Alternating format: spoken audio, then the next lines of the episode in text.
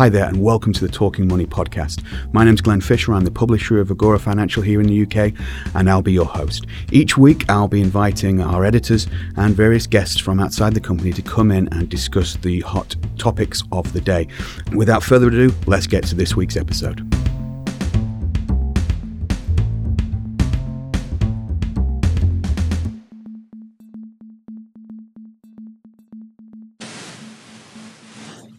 Hello and welcome to this week's episode of the Talking Money podcast. My name is Peter Cranbrook and I'm joined by the editor of uh, the Bio Breakthrough Biotech Alert, Tom Bulford. Tom has been on the Talking Money podcast before, but uh, for those of you not yet quite familiar with Tom's work, I'll give you a short introduction. Tom's an investor who uh, turned to journalism about 15 years ago. Uh, he spent a decade writing about penny shares but in more recent years he's immersed himself in the world of biotechnology. Agora Financial has recently published Tom's first book, which is called The Future of Investing How Biotechnology Could Transform Your Portfolio. Welcome, Tom. Um, let's talk about your book first, because I think it'll be a good place to start. Um, I've read the book myself, and I think it's a very helpful guide for non-experts, uh, especially, to, to understand the basics of what, what is going on in uh, the biotech sector. Tom, um, could you explain why you decided to write a book about biotech for non-experts, uh, for the non-initiated, and um, why did you think that book needed to be written? Well, um, there were more than one reason, really. I mean, w- one of them was a simple, sort of practical point that um, my newsletter is now in its fifth year. And I'm conscious of the fact that anybody who signs up for it today and starts reading it hasn't read the previous 200 and something issues. And so I wanted to write something that they could quickly read and kind of get up to speed on the subject. But I mean, more broadly, um, you know, I was working in the city as an investment manager in about the year 2000 when the whole dot com boom sort of emerged and people started using this terminology that we'd never heard before and you know words like megabytes and downloading and things and we didn't really understand what it was. And you know it's easy now to forget how ignorant we all were about this stuff you know, just 15 years ago, which isn't all that long. And I think now in biotechnology, we're increasingly seeing references to things like regenerative medicine and stem cells and genetics and DNA. And I'm not sure, you know, how much, you know, the average man in the street really understands what's being talked about. And um, there is a real revolution going on in biotechnology now, just as there was in digital technology those years ago. And, um, you know, I think that uh, people, you know, can benefit from just understanding the basics of, of what people are talking about. Um, yeah, it's interesting you mentioned that because there's, there's so many, uh, there's a lot of terminology like DNA that we use all the time um, when maybe people don't exactly know what those words mean, but they've somehow still uh, uh, become part of, of everyday use. Mm. Um, what, what I find interesting about biotechnology uh, right now, because you say there's a revolution going on, um, what I was thinking, because, um, well, I know biotech is much more than human health and medicine, but um, just taking that part of it for a moment, that is uh, mean, it's basically been a fascination for for people. I think since the start of time, like they've, uh, always tried to find ways to prolong life. I guess. Mm-hmm. So why right now would you see is it is it a revolution? Is that really the, the technology part of it? Um, well, you know, I would describe what's going on now as being like you know, the first time we've been able to open a bonnet and really look at the engine of the car. I mean, in, medicine in the past has, has always, you know, looked at symptoms and then people have made educated guesses about what might be going on within the body. what we are able to do now is to go right down into each of the, I think it's something like 30 trillion cells in your body, and look at each of the 3 billion base pairs of DNA within each of those cells. It sounds miraculous. It still seems miraculous to me sometimes, but that is what we can now do. So we can get right down to the very detailed workings of the human body within the cell and try and sort of uh, you know, really genuinely for the first time understand what's going on and why we get ill. Um, I mean, it is exceptionally complicated, and I'm not going to pretend that it's easy, but we have. Um, we, we, we have yeah we're able to do things now that we're never able that we've never able been able to do before and of course once you start um, well once you've opened the bonnet and you can look at all the bits and pieces underneath then you can start working out how you might alter those bits and pieces to you know make the car go faster or, or last longer or whatever. And again that's what we are now seeing. And and, and uh, you know, particularly in an area like cancer, um, you know, we're seeing some real progress made because at last, for the first time, we're really understanding what is causing the cancer in the first place. Um, yeah, I, I spotted an article. Um, it's really interesting stuff, and, and I hopefully it will help um, progress in, the sector. Obviously, I think I think I saw in one of your newsletters that um, that your kids might not, uh, like the generation of your children, uh, might not um, have to worry about cancer as much as anymore because you really have faith in, in the progress that the sector is, is currently uh, showing. Is that correct?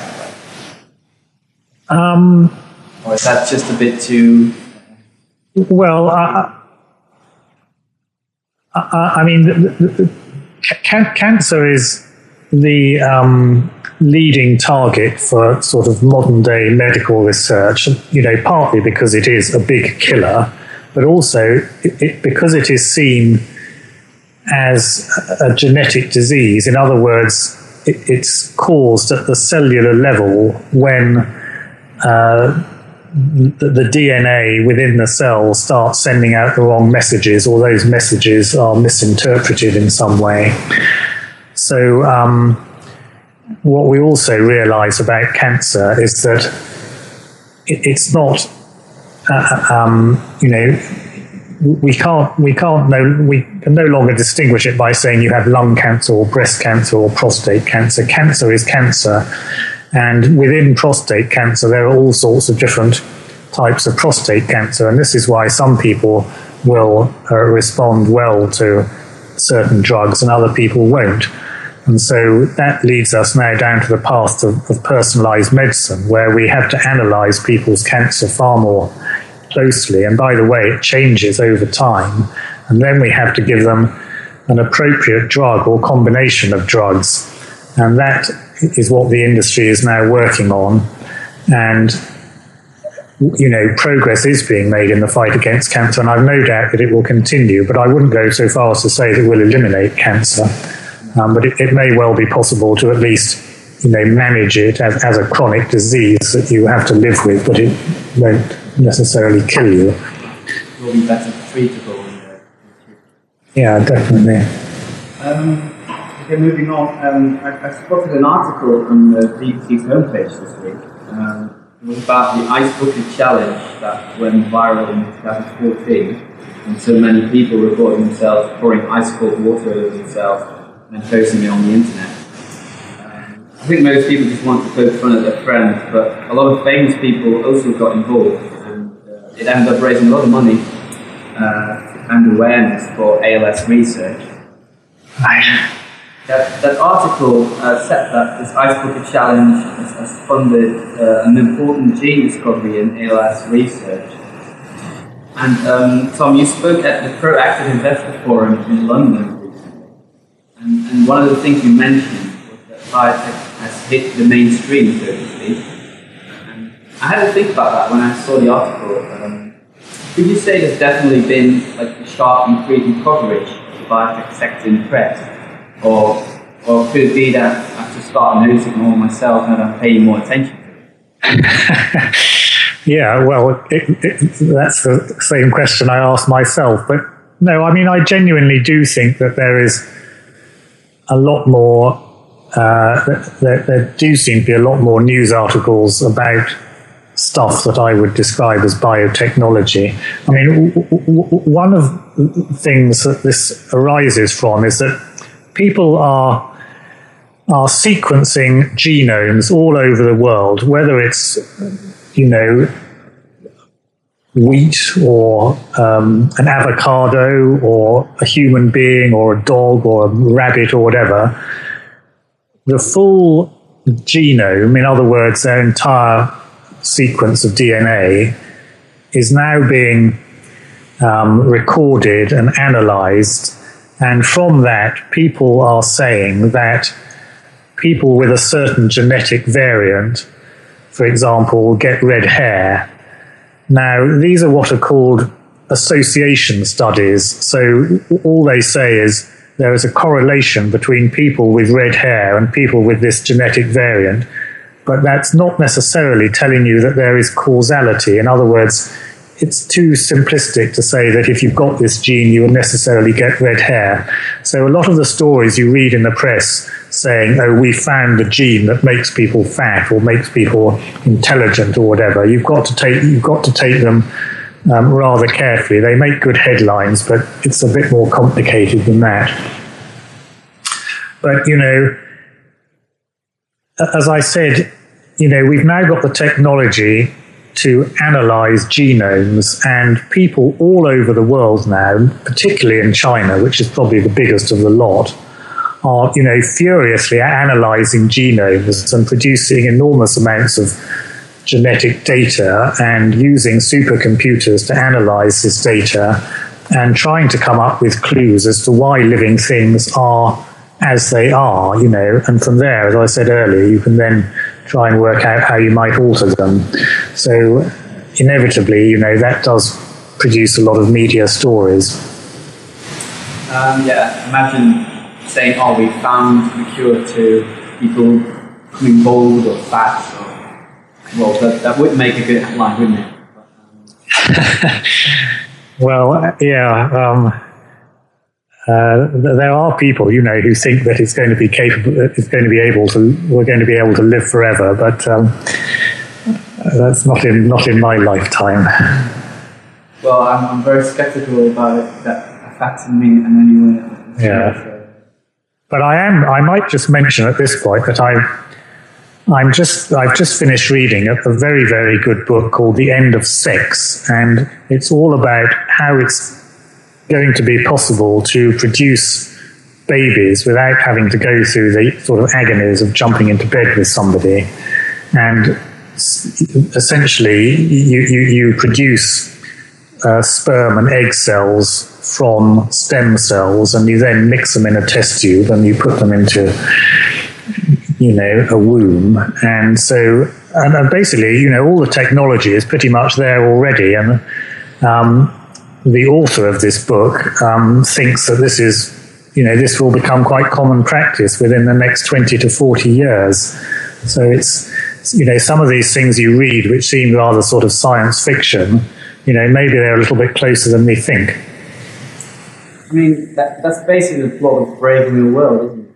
Yes, exactly.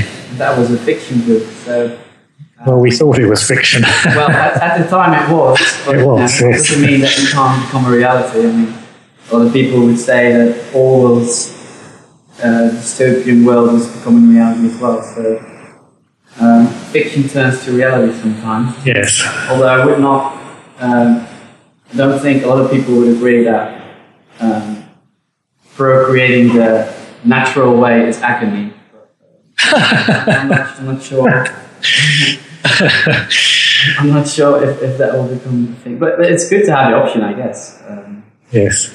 Um, I also got. Well, you say that basically this this is going on all over the world, like in China, and, and that's I guess that's the beauty of science that, that people from all kinds of backgrounds anywhere in the world can work on the same different problem. Um, well, in, in, that sense, um, well, I also remember an audience uh, question from uh, from that investor forum I mentioned earlier. Uh, it was about the impact that Brexit is, is likely to have on British science. And in your previous podcast with Glenn Fisher, um, it was mentioned that the UK is particularly important for biotech industry. I mean, Britain has a good reputation for, for scientific research. And, and when it comes to biotech, people even speak of the golden triangle of Oxford, Cambridge, London.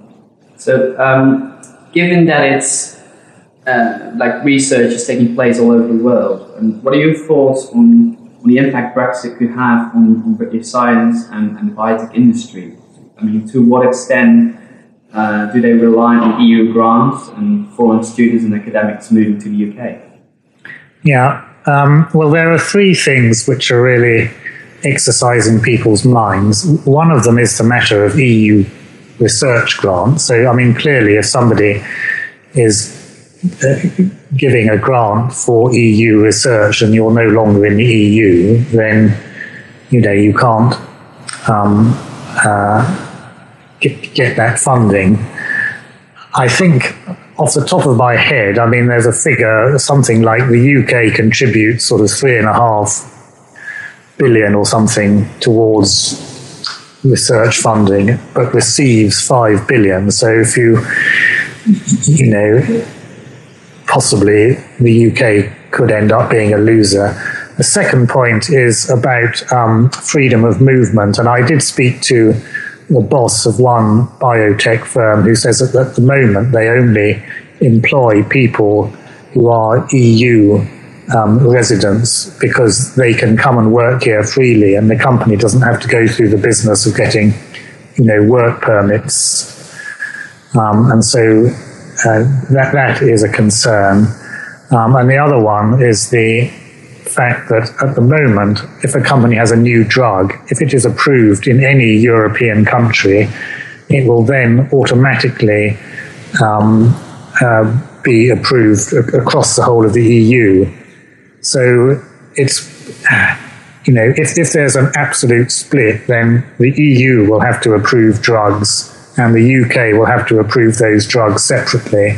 And as, as it, I mean, as things stand at the moment, neither the EU on its own nor the UK has anything like the capacity to do that.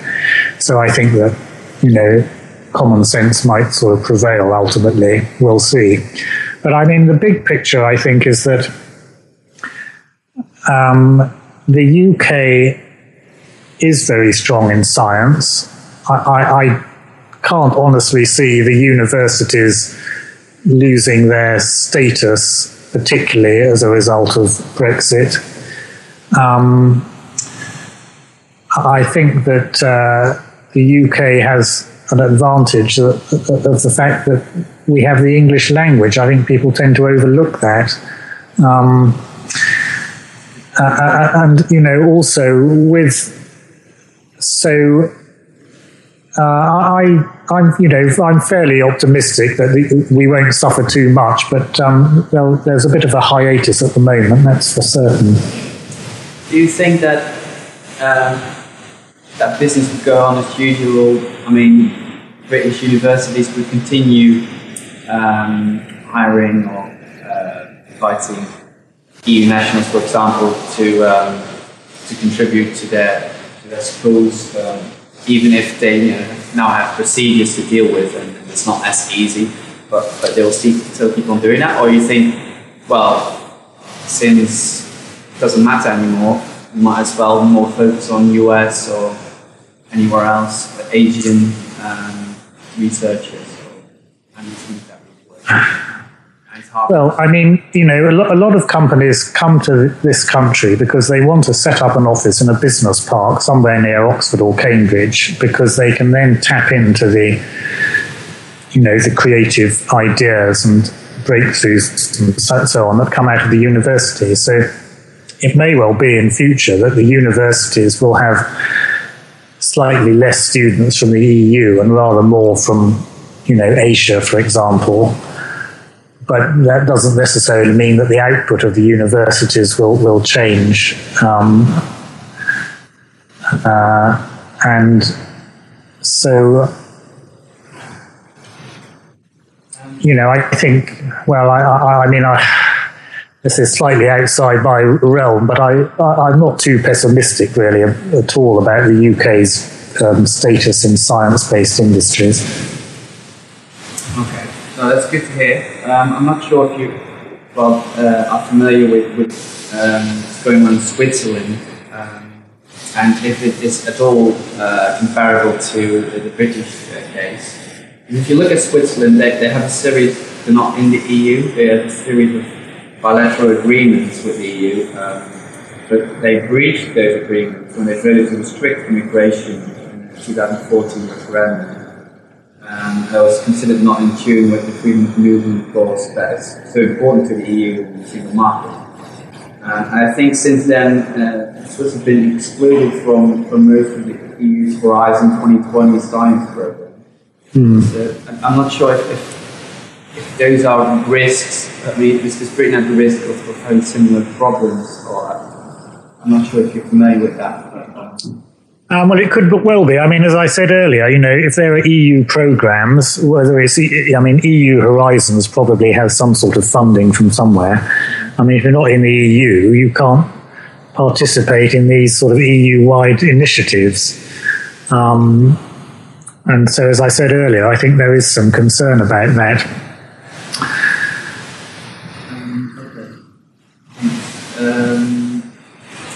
Well, we've also established that advice isn't just about medicine and human health, but it's also about plants and animals. Um, you mentioned in your newsletter that first genetically modified animals have been approved for consumption. I think it was a salmon.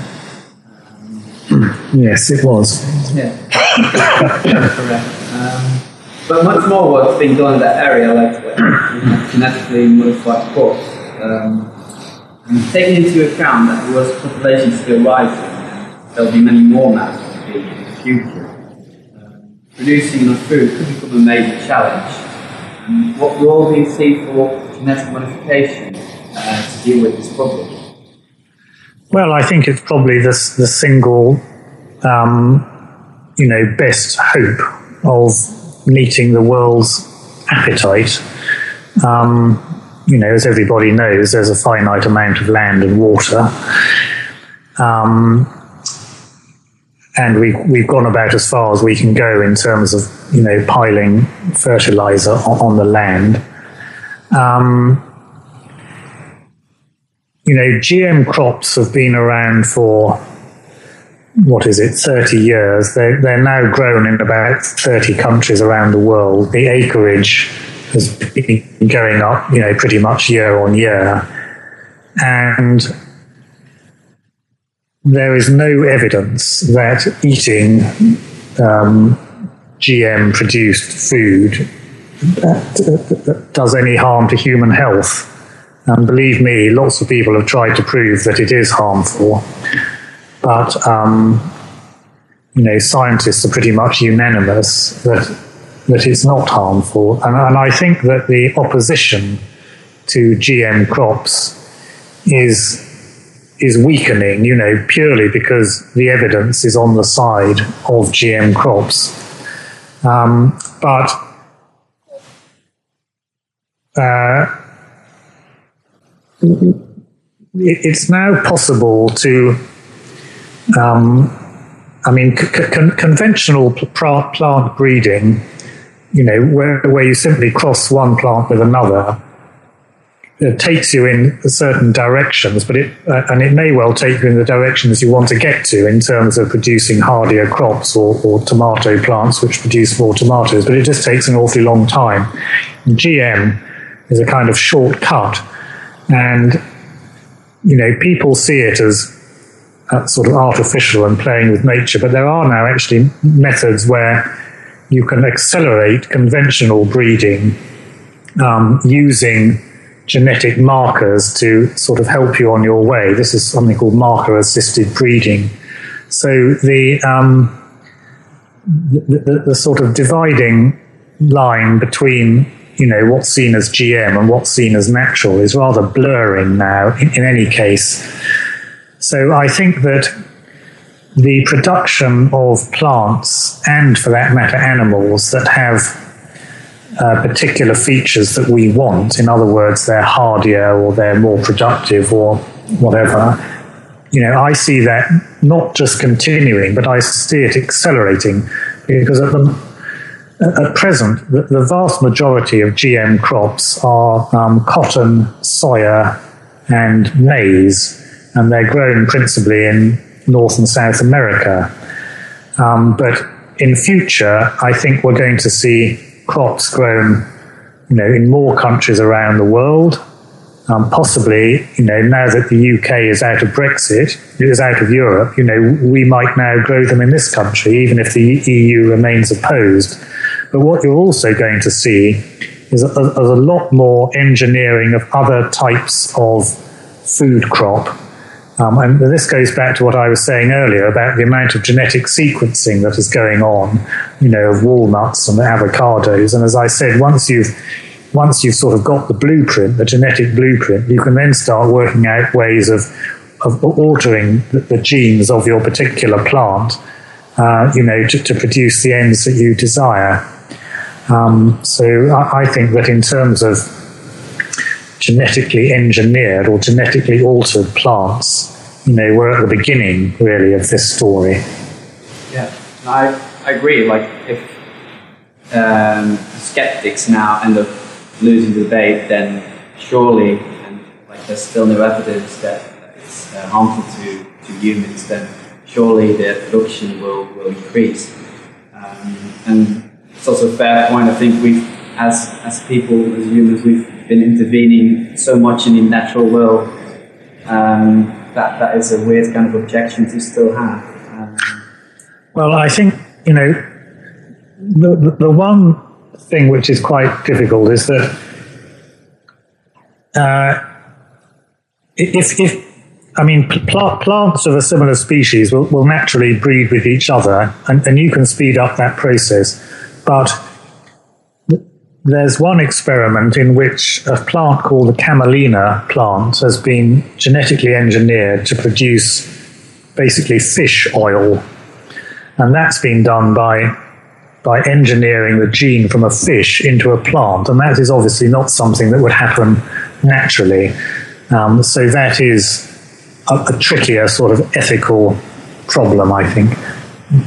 Wouldn't that, well, especially, well, uh, think that counts more for, for people and, and animals than plants.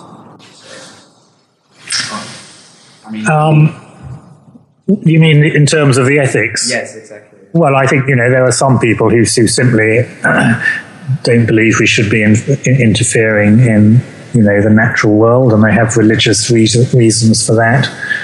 Um, so I think it's, it's, going to remain contentious. There's no doubt about it. But I mean, at the end of the day, I think that Vaccines are still contentious in some circles. But. Yeah, but I mean, you know, if you're hungry, you're not going to be too um, particular, are you? No, I don't. Reality. Um, just, um, just so I know exactly what's, um, you know, just have an idea. How, how long have humans, people, been consuming uh, genetically modified crops? Like, I just want to know how many years of data there is to prove that it doesn't uh, harm well, the first genetically modified crop that was approved, I think I'm right in saying was a type of tomato. And again, I think I'm right in saying that was in about 1970. So, you know, we're, yeah, sort of 40 years worth now. Well, if, if nothing's happened since then, then I'm sure it's fine. and, you know, and it's complicated because I said that soya is one of the main crops that is genetically modified, and soya is basically used as an animal feed. And although the EU um, won't allow uh, genetically modified crops to be grown in Europe, it's quite happy to import soya that is then fed into animals. And because genes, you know, can pass from one thing to another, um, you know, it, it all becomes quite quite complicated. So it's not happy about us consuming it directly yet, but indirectly it's exactly exactly. Right. Um, but the last thing I'd like to ask you, Tom, is um, related to something I read in this week's issue of Human Center, um, the 3D printing of body parts. Um, well, it's, it's, a weird sentence. Uh, now, when I first read that, um, I thought you were talking about something very futuristic. Maybe you picked it up in, uh, in some kind of uh, some kind of novel fantasizing about what might what the future might bring. Um, but I read they're, they're already able to print human ears, um, and organs are obviously uh, much trickier. But once they perfect that part, it could help overcome donor shortage. Um, so I guess what I'd like to know is whether 3D printing of body parts is still in its early development stages, or whether it's something we might see in the not so distant future. Um, well, I mean, a, a, big area of interest in biotechnology is what's called regenerative medicine, which, which is where you are basically trying to replace body parts that have uh, that are either malfunctioning or they've or they're worn out, and I mean cell therapy, which is where you're injecting people with sort of fresh cells. That is a type of regenerative medicine. Where, where you're talking about um, you know, larger structures, the, the, distinction is between things like ears and um, hip joints, which um, are well. Let's let's put it this way: it, you can live without them, whereas something like a heart or a kidney or a liver is far more sort of integrated into the body and it needs a blood supply and it needs to sort of be connected up to the nerve system. And these things are very, very, you know, very, very complicated.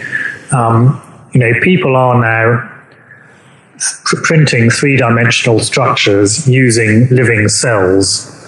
And, um, uh, for example, they've done a 3D printing of uh, I think it's liver tissue, just a little tiny bit, the size of a postage stamp. But, but against that, you can then test drugs against what is effectively human liver tissue. Um, so that's a kind of early um, breakthrough in, in, this respect. Um, I mean, 3D printing enables you to predict to predict to, to, to, to, to, print structures that would otherwise be very difficult to do.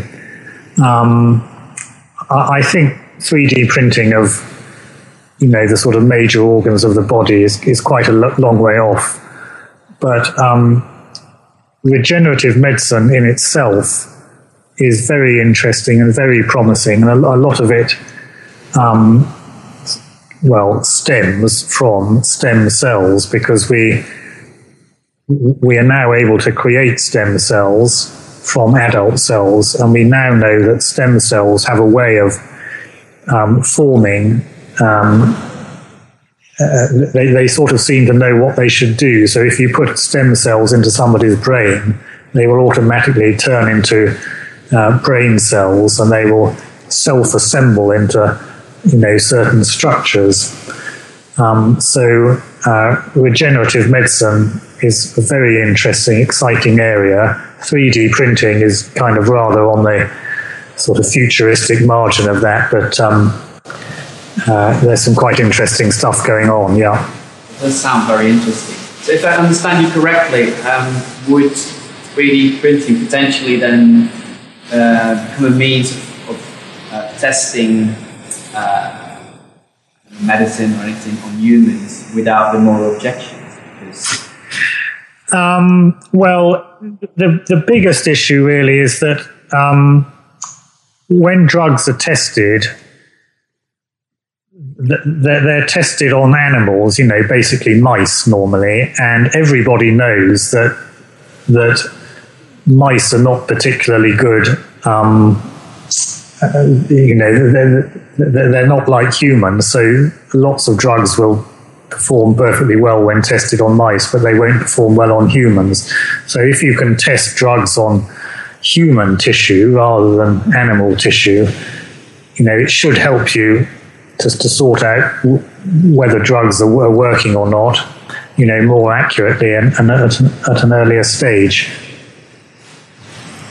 It does all sound very exciting and promising, and uh, I it's, it's, a long way off, but um, just that we're already able to do these kind of things and we're talking about it as if it's become a reality is already, I think, uh, quite a big leap from, I don't know, like 40, 50 years ago. So, um, well, things happen so quickly, don't they? I mean, it's, you know, as I said, you know, 15 years ago, uh, you know, hardly any of us had an iPhone.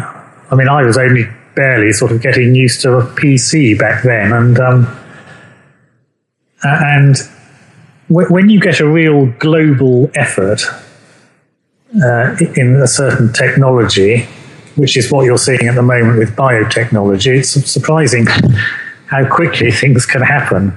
And bear in mind that um, you know one thing about biotechnology is that people are quite collaborative. I think that um, you know academics don't have the attitude that we've found something that now we must keep it to ourselves and keep it a secret so we can make money out of it. There's a lot of collaboration within biotechnology. I mean, scientists spend their whole time going off to conferences to meet other scientists.